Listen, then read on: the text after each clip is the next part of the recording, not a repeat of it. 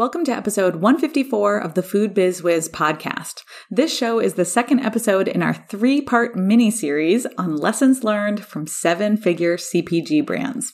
Over the course of three episodes, I'm joined by Adam Pollock of Rodeo CPG and Karen Samuelson and Allison Smith of Umai Marketing.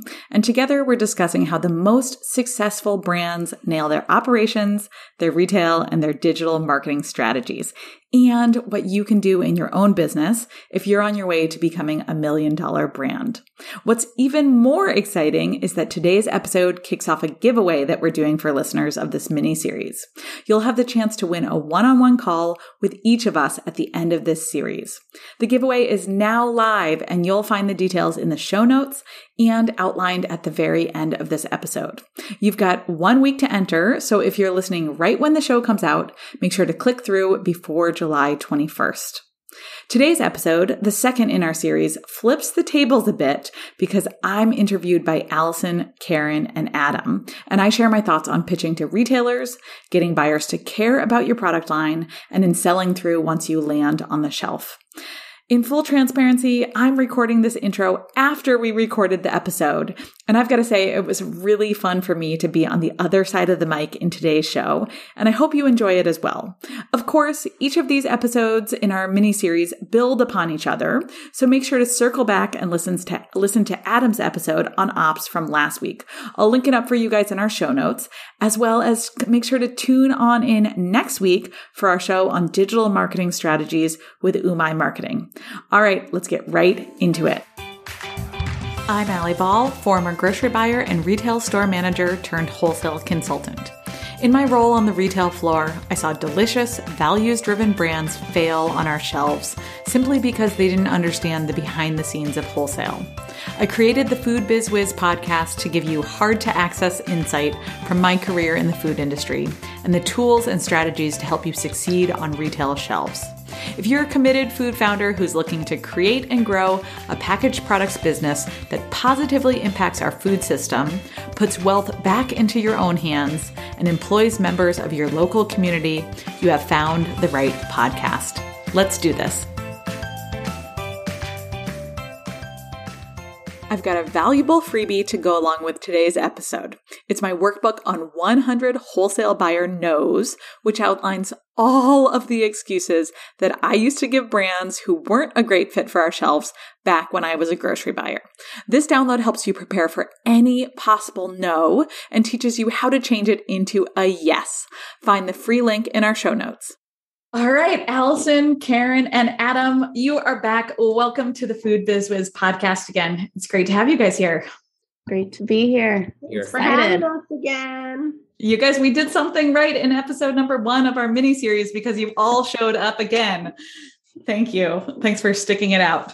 So, for our listeners, this is episode two of our three part series on lessons learned from seven figure CPG brands. And in the next three episodes, over three episodes, we're discussing how the most successful brands nail their operations, their retail, and their digital marketing strategies. So, last week, we heard from Adam Pollock, the VP of Marketing at Rodeo CPG, and he talked all about operations.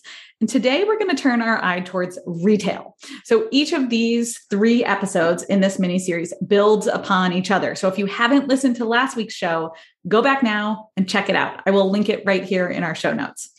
So Adam's joining us again today, as well as Allison Smith and Karen Samuelson, the co-founders of, Umai Marketing. So last episode, we did some brief intros, but for those of you who didn't catch it, I'm not going to assume that you have. Let's do our intros once again. Let's do a little bit different order this time. So Allison, I'm going to kick it off with you. Tell us what you do at Umai. And again, our off script question Tell me if you're a cat or a dog person. Okay, I can do that. So I'm Allison. I am one of the co-founders of Umai Marketing. We are a boutique digital marketing agency for CPG brands specifically. And we also have a course where we teach our strategies to young CPG brands. And I am a dog person, no hate on cats, but I am uh, slightly allergic um, I think cats are they're cool, but dog person all the way. dog person. All right. Who are you going to kick it to next? Uh, let's kick it over to Karen. Hi, everyone. I am Karen, the other co founder of Umai. We do organic social, paid social, and email marketing um, for young CPG brands. Uh, we have our agency and we also have a course where we teach these strategies. And I'm a dog person. It was actually on our uh, job requirements on our first uh, job posting that a dog you had to be a dog person, which mm-hmm. thinking about now is just so silly, but that's how much of dog people we are. Um, but yeah, how about you, Adam? Yeah, I hate to make it three for three and be super boring here, but definite dog person. Never had a cat. Don't have any intention of having a cat. So yeah, um, I'm Adam. I, I head up marketing for Rodeo CPG, and we help CPG brands with uh, research and development, operations, and sales management. We do that both through services and then also through uh, technology increasingly. So we have software that helps brands sort of plan and execute their retail sales effort. Uh, and then as their marketing person, I create a lot of content like this, resources, tools, and all sorts of other things to, to help the CPG community at large. Um, yeah, that's a bit about me. Awesome. And I I'm gonna be four four four four four four, and I am a dog person as well. And I feel like maybe this is why we all get along so well. We're just we're dog people here. So I am Allie. I'm the founder and CEO of Food Biz Wiz. We help emerging CB, CPG brands understand how to get on the retail shelves and how to have high sales once you're there. We do that all through our signature program, Retail Ready. So today we're going to talk about retail. And this is kind of a funny episode for me because I'm welcoming in Karen, Allison, and Adam to ask me questions about retail. Uh, originally on the Food Biz Wiz podcast, so I'm I'm kind of excited and maybe a little bit nervous to see how this plays out. So, from a high level, I want to talk to you guys about getting on the shelf at versus getting off the shelf and into shoppers baskets. In last week's episode, Adam, you talked uh, you talked about how operations and sales are really really connected here, and I'm so glad that we kicked things off with that because I think without without really dialing in our operations, without really understanding what we're making and how we're producing it and how we're working with our co-packers and, and partners we're just we're just winging it when it comes to sales. So again this is a, a cry for you guys to go back and listen to episode number one of our series if you haven't done that. So let's let's start by getting on the shelf. Are you guys ready to talk about that with me? Yes. Okay. So, so often I see brands say that getting on the shelf is their end goal. So we hear things like, if I can only get into Whole Foods or if I can only get into Erewhon, like I'm going to be good. And then like momentum will build and you know sales will come and when i was thinking about prepping for this episode i really thought about our our savvy seven figure retail ready brands who know that getting on the shelf is the first step and it's not even an easy step at that especially now but once you once you do you have this whole other set of business challenges that start to come up. Yeah. So, Allie, my question to you is then you've probably heard thousands, maybe millions or trillions even of brand pitches at this point um, from your time as a grocery buyer. What do you wish that brands knew about how buyers wanted to be contacted and sold to? Like, what, what do brands screw up all the time when they were reaching out to buyers? Yeah, this is a, a really great question. And I wonder how many brands I had pitched to me. So I'll say when I was a grocery buyer, I would get about three dozen samples, three dozen brands dropping off their samples every single week in at you know at my office or with the cashiers or things like that and you know that's week in and week out so i mean just hundreds and hundreds of brands every quarter trying to get their their products on our shelves. So with that, my number one rule, my golden rule is don't drop by. And I wish that brands knew that at the end of the day, your relationship with your retail partner is based off mutual trust and mutual understanding. I mean, Adam, it's really similar to what you were talking about in last week's episode with your co-packers and, and your 3PLs and things like that. So, so often brands see buyers or category managers as gatekeepers to their success. And I hear that like brands can't get a hold of buyers. And so they just start swinging by retail stores, especially independent retailers and small chains. And they try to meet with the buyer in person, right? They just, they feel like there's no other way to get a hold of buyer than to just swing by. And here's what I wish everyone knew buyers hate that I mean, if you think about it, think about being in the middle of your workday, maybe being in the middle of a production shift, or like Allison, you're like heads down and the like campaign manager and like really like in it. And someone just knocks on your door and is like, oh, hey, can I just have a little bit of your time? Let me try to sell you something. I mean, I used to hide in the walk in when brands would swing by buy rate and I would literally do everything that I could do to avoid them. So I always like to remind that like first off, don't swing by, don't blind ship your samples without making contact with those buyers or with those category managers before you um, don't don't blind ship those samples before you've made that initial contact because they don't like to be interrupted and they don't like to be blindsided. Yeah, I have one follow up question there. So how yeah. how should a brand go about establishing trust and building a relationship? What are some good things they can do yes. to and I know that takes time. And I think everyone wants like a silver bullet, like they want to be able to they want that to happen yesterday. But yeah. assuming this takes a, a while, several months mm-hmm. to a year, whatever, what are some actionable first things someone can do to to get going in that direction? Yeah, so we'll talk about sales pitches in a second, but I think the first the first thing is really understanding that at the end of the day, you and that retail account or that wholesale account, you both want the same thing, right? You both want high sales. You want high sales for your product, and that store wants high sales in your category. And so once you realize that you both have the same goal, you can approach that relationship with empathy and mutual understanding rather than thinking that that buyer is like i said the gatekeeper to your success so adam we we often advise that it is as simple as picking up the phone and making a connection over the phone rather than swinging by or cold emailing or you know putting your products on RangeMe and hoping that that buyer swings by your your listed page. So we always say pick up the phone and be a real person. Got it. Yeah. Yeah.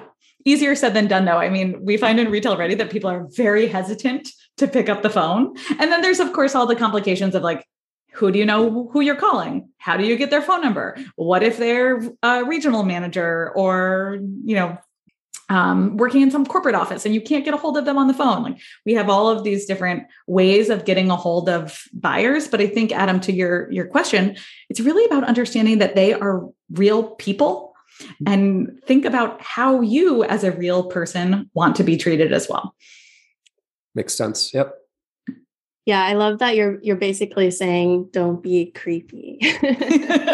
yes, exactly. Don't, don't be a creep. But but I mean, cold cold calling is is terrifying. I mean, that is a really scary thing to do to call someone and you know potentially get rejected or get rejected multiple times. So yeah. so you're saying the sales pitch is what people need to focus on to improve that sales pitch. Is that right? Yeah well if i mean if that's your goal right? And we talked a little bit about this in in adam's episode last week that we need to realize that like getting more retail accounts isn't going to magically solve all your problems here right? There's no like one size fits all where we we want to say like get in more doors and your business will grow right? One of the things we teach inside of retail ready is the idea that at the end of the day, your velocity is more important than the amount of doors that you're in. We want to make sure that you are selling in the accounts that you're in. And if you're not selling in the accounts that you're in, don't start going and pursuing new accounts, right? Like don't start fixing a problem, a different problem. So, Allison, back to your question about the sales pitch, though, you're right. It is really scary to pick up the phone and try to sell your product to someone. That is, that is scary.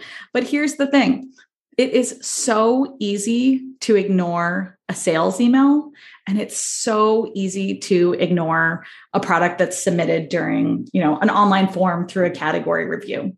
We find that the people who pick up the phone. The brands who pick up the phone are the ones who have more success creating that human connection with their potential retail partners. And so this is something we practice a lot in retail ready. It's actually one of my favorite things to do. It's usually terrifying for our students but i like put on my old like buyer role and I pretend I'm the buyer again and they themselves are trying to pitch their product to me and I like give them every no in the book and we really role play to try to make it you know boost their confidence before we set them out to like go and do this.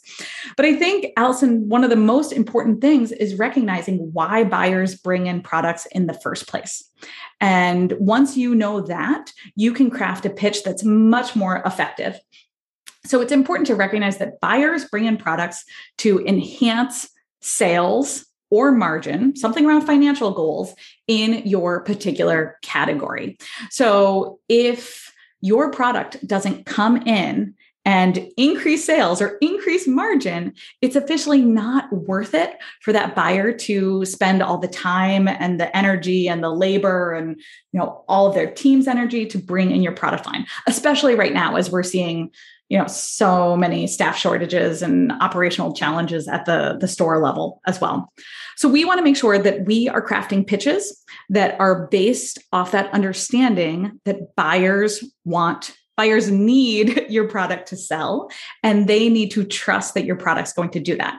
So if you are crafting a pitch that is based around the idea that your product is delicious or values driven or sustainable or female founded or like any of these things that misses the mark with that wholesale buyer. I mean, sure, it's great for your marketing messages, right? And like Allison and Karen, like we potentially can talk about this on on the next episode. That's great for marketing, but that category buyer doesn't actually care about the taste and the values and the you know the story behind your product so question yeah love it first i know i'm sighing because it's people get really sad when i say this right and, they're and, like and it really is you know the opposite when you're it should be when you're talking yes. to consumers versus buyers um but my question is if you're a brand new brand and you don't have that existing data yeah. to to pitch these sales numbers or uh,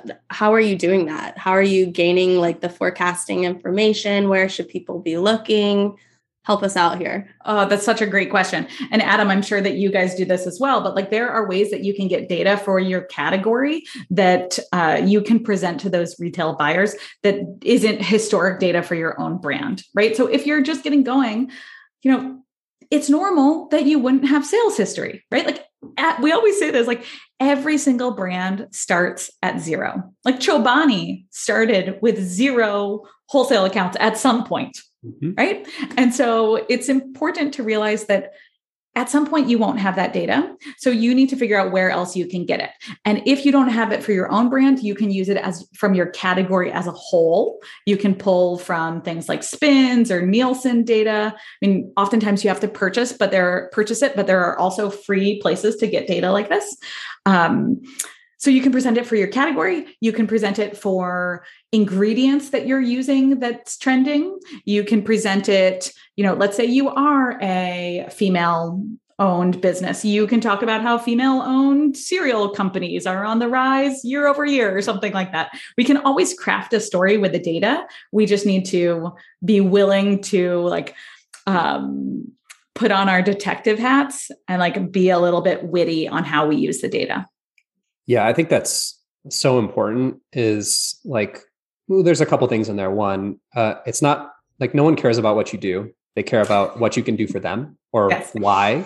So all the things you mentioned, all the things that most brands mention around being low sugar or keto or delicious, like that's what. That's not a why. That doesn't yes. help the buyer. So that that's um, super super important. And then yeah, remember like data is you tell your own data story. So I looked at a deck from a new brand who has very limited retail exposure, but has like phenomenal customer reviews. Yes. It has some other really, really interesting, unique data points that they're not, it's, it's not, here's our sell through at competitor retailers. It's this is really cool stuff that that's interesting. You probably don't have this, and so there's there's always a way to tell the story the way you want to tell it, and especially for brands that are launching direct to consumer.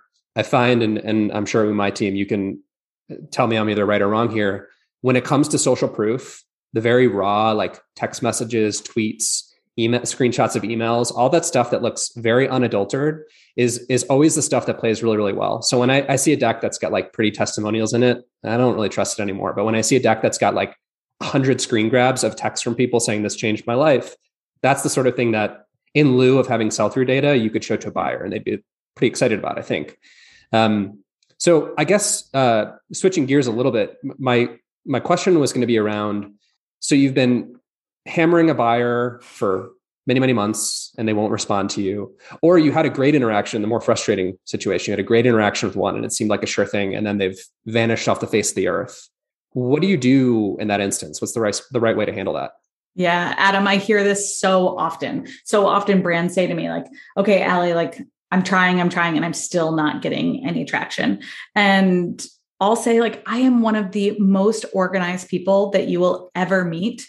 And it would still take me months and months and months to bring in new product lines. There's so many things that buyers need to do behind the scenes that vendors don't don't realize. So so so often and I'm sure you see this too Adam that brands will reach out once they'll reach out twice maybe and then they just let that relationship fizzle out because they don't want to be annoying to that buyer. So, my advice here is to be the squeaky wheel and understand that it does take months, sometimes even a year. Over a year to get your product on the retail shelf.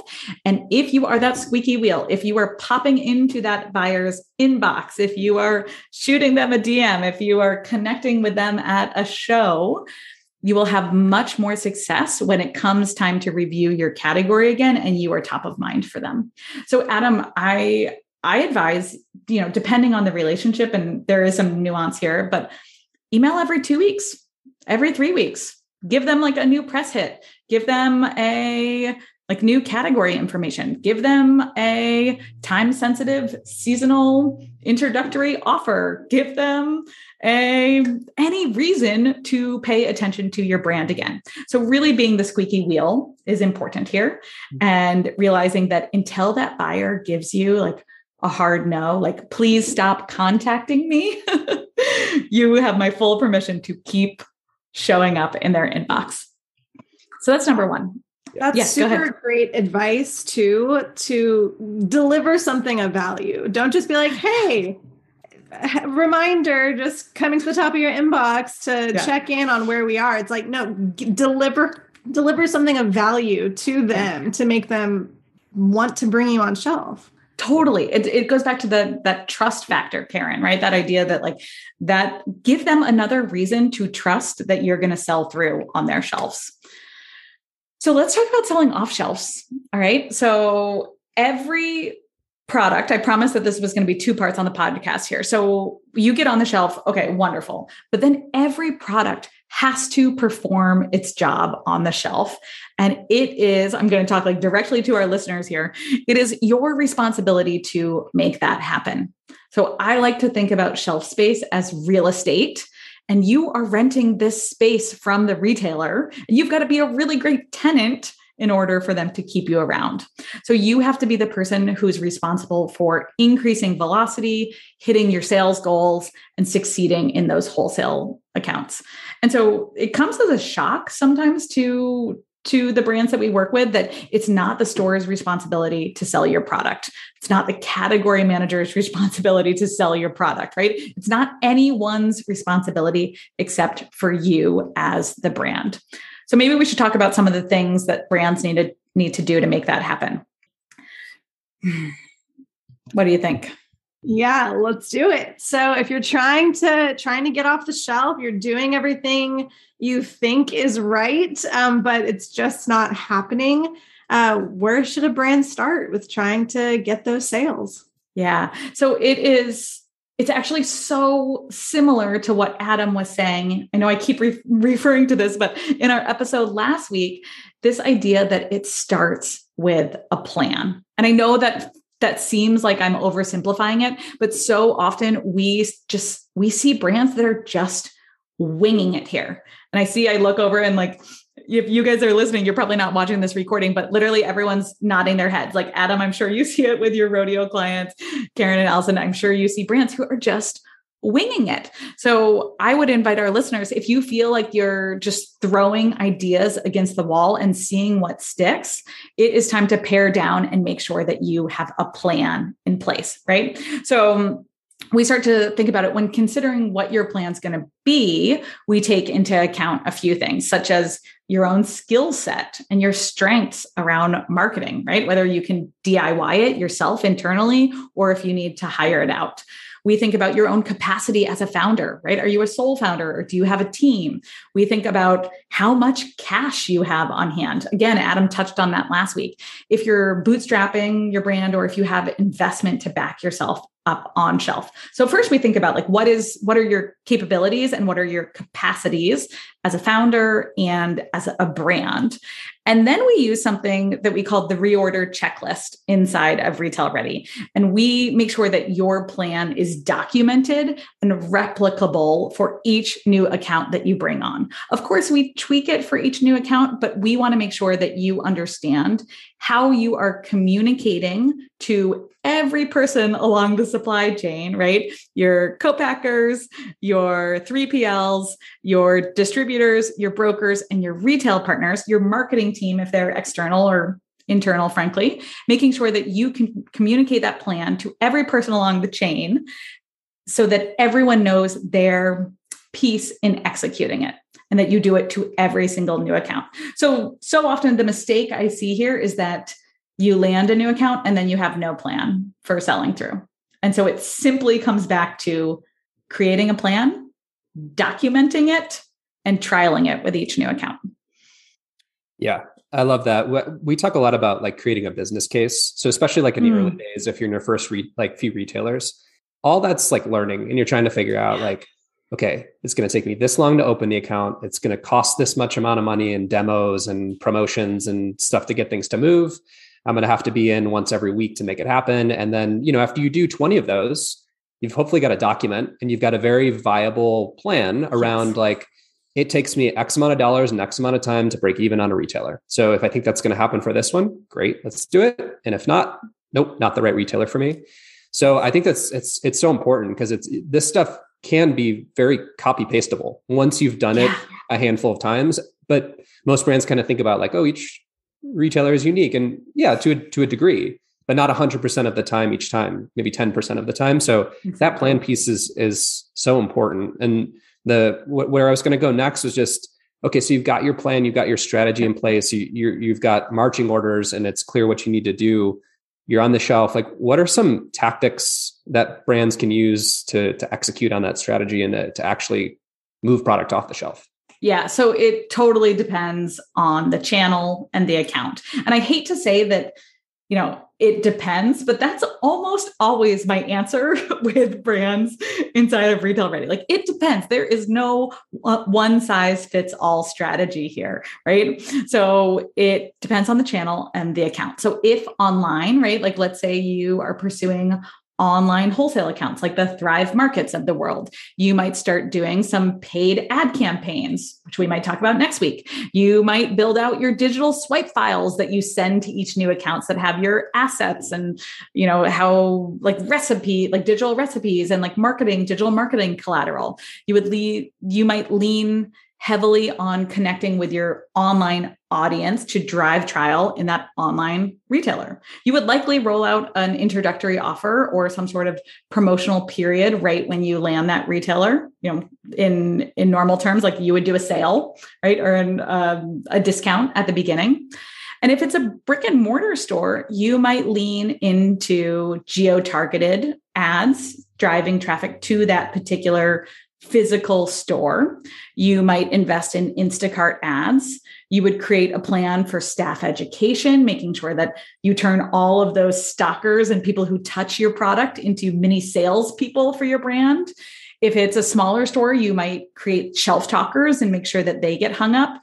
You might do in store promotion. You might run demos. You know, there are many, many different ways that you can drive trial and drive repeat purchasers. And i think purchases and i think so often we overcomplicate it here. We're like i have no idea how i can possibly sell off the shelf. But if you sit down and just bullet point out like what are some of the ways that you can connect with the store and connect with your consumers i think our listeners would be surprised at how much of it they already know that they can do yeah, I think that's so important to remember that like connection is so vital in every stage. Like Adam, you were talking about it with your operations partners. Mm-hmm. Allie, you're talking about it with your retail partners. We obviously talk about it with your customers. So I, I love to hear that advice from you. So where do you see most brands getting stuck when they do try and increase velocity? Mm. So we alluded to it last week, but the the very first one is going too far too fast too wide and so often we see brands i'll just give an example here we have a brand on the east coast inside of retail ready and sure enough Erewhon, our favorite retailer, reached out to them and said, "Hey, you know, we'd love to, we'd love to carry your ice cream." And they're on the East Coast, right? And they don't have distribution on the West Coast. They don't have a broker. They don't have a 3PL on the West Coast. They have nothing there, right? Like they are primarily like focused on New England. And they said yes to Erewhon. They were like, oh yeah, hell yes. Like that, this is a dream account for us. Like that's the gold standard. And they got on shelf and they realized, or they got that first PO or whatever it was, and they realized that they had no understanding and no way of fulfilling those orders. Like you can't just I mean, you can just ship ice cream co- cross country with dry ice, but it's going to be really freaking expensive. And you're going to lose money on every single uh, delivery, every shipment that you make. So, so often I see brands who get uh, really excited about opening new accounts without realizing the impact that it's going to have on their operations and on their sales teams. So I think that's the biggest thing. We see people try to go too too wide, too fast. Um, I'd much rather see a brand really, really penetrate their own region and really drive sales in their own backyard before expanding. So that's the first one. And then I'll I'll give one one more is we we talked about this a little bit, but this idea of just winging it with each new account, whether you're winging it in your sales pitches or you're winging it once you're on the shelf.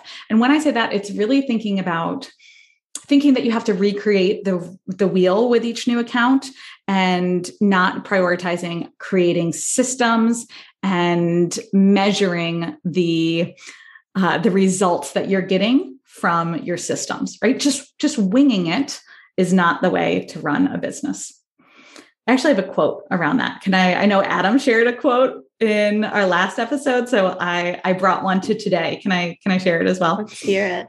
Okay, cool. It's my favorite. I've said it on the podcast before. So it is by James Clear, the author of Atomic Habits, and he says, "You do not rise to the level of your goals. You fall to the level of your systems." And when I heard that, it just like shot me in the heart. I was like, "Ooh, he is talking to us here at Food Biz Wiz. Like we are lovers of systems, and yet we lovers of goals too. But like, yet we still have so much room for growth around the systems that get us to our goals. Thinking that you know most of the founders that we work with I'm sure all of you guys on this podcast with me can agree. Most of the founders that we work with have really similar goals, right? It's to create sustainable, profitable businesses. But if we all have the same goal, that goal isn't enough. We have to invest in the systems that are going to get us closer to those goals. Mm, love it. Love a good system. Um, and Allie, thank you so much for bringing the knowledge on this episode. Um, I love how you're tying things back to what Adam talked about last week because y'all were talking ops, retail, digital marketing. It all needs to work together to make everything work. So, Allie, what's an action task that you can leave listeners to do this week before they join us on the third and final episode on marketing? I've got two. So just like we split up this episode on getting on the shelf and then getting off the shelf, I'll give two actions here. The first one for getting on the shelf is a freebie that we've got. It's called our 100 buyer no's cheat sheet. And it is 100 different reasons that I used to say no to product lines when I would get sales pitches when I was a buyer, plus some training on how to shift that no into a yes. So I'll link that in our show notes. You can just find it at allieball.com slash 100. So I would say download that and work through it. It's a really easy, easy work through. And then the second one is I want our listeners to start thinking about creating their own reorder checklist. And that really is the outline of the plan, what you're going to do with every single new wholesale account that you land to make sure that you are putting that system in place to get the reorder each time. How's that sound? Oh, sounds great. All right.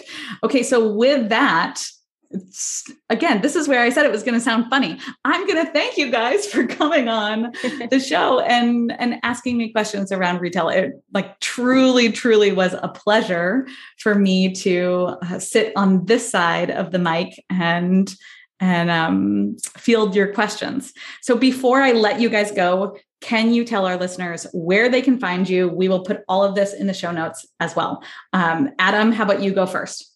Sure. Yeah, you can find us at rodeocpg.com. Um, and then I, um, we have some free tools at rodeocpg.io as well, uh, if you want to check those out. And then we're on social media at rodeocpg, and my email is adam at rodeocpg.com. Awesome. All right. Karen and Allison, where can we find you guys?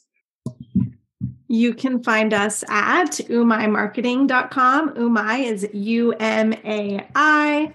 Um, and we have a free mini course that walks you through some digital marketing strategies to help grow your brand. And that's umaimarketing.com slash mini course. And we're also all over social. So at Umai Marketing, come chat with us, hang with us. Um, and you can email us at hello at umaimarketing.com.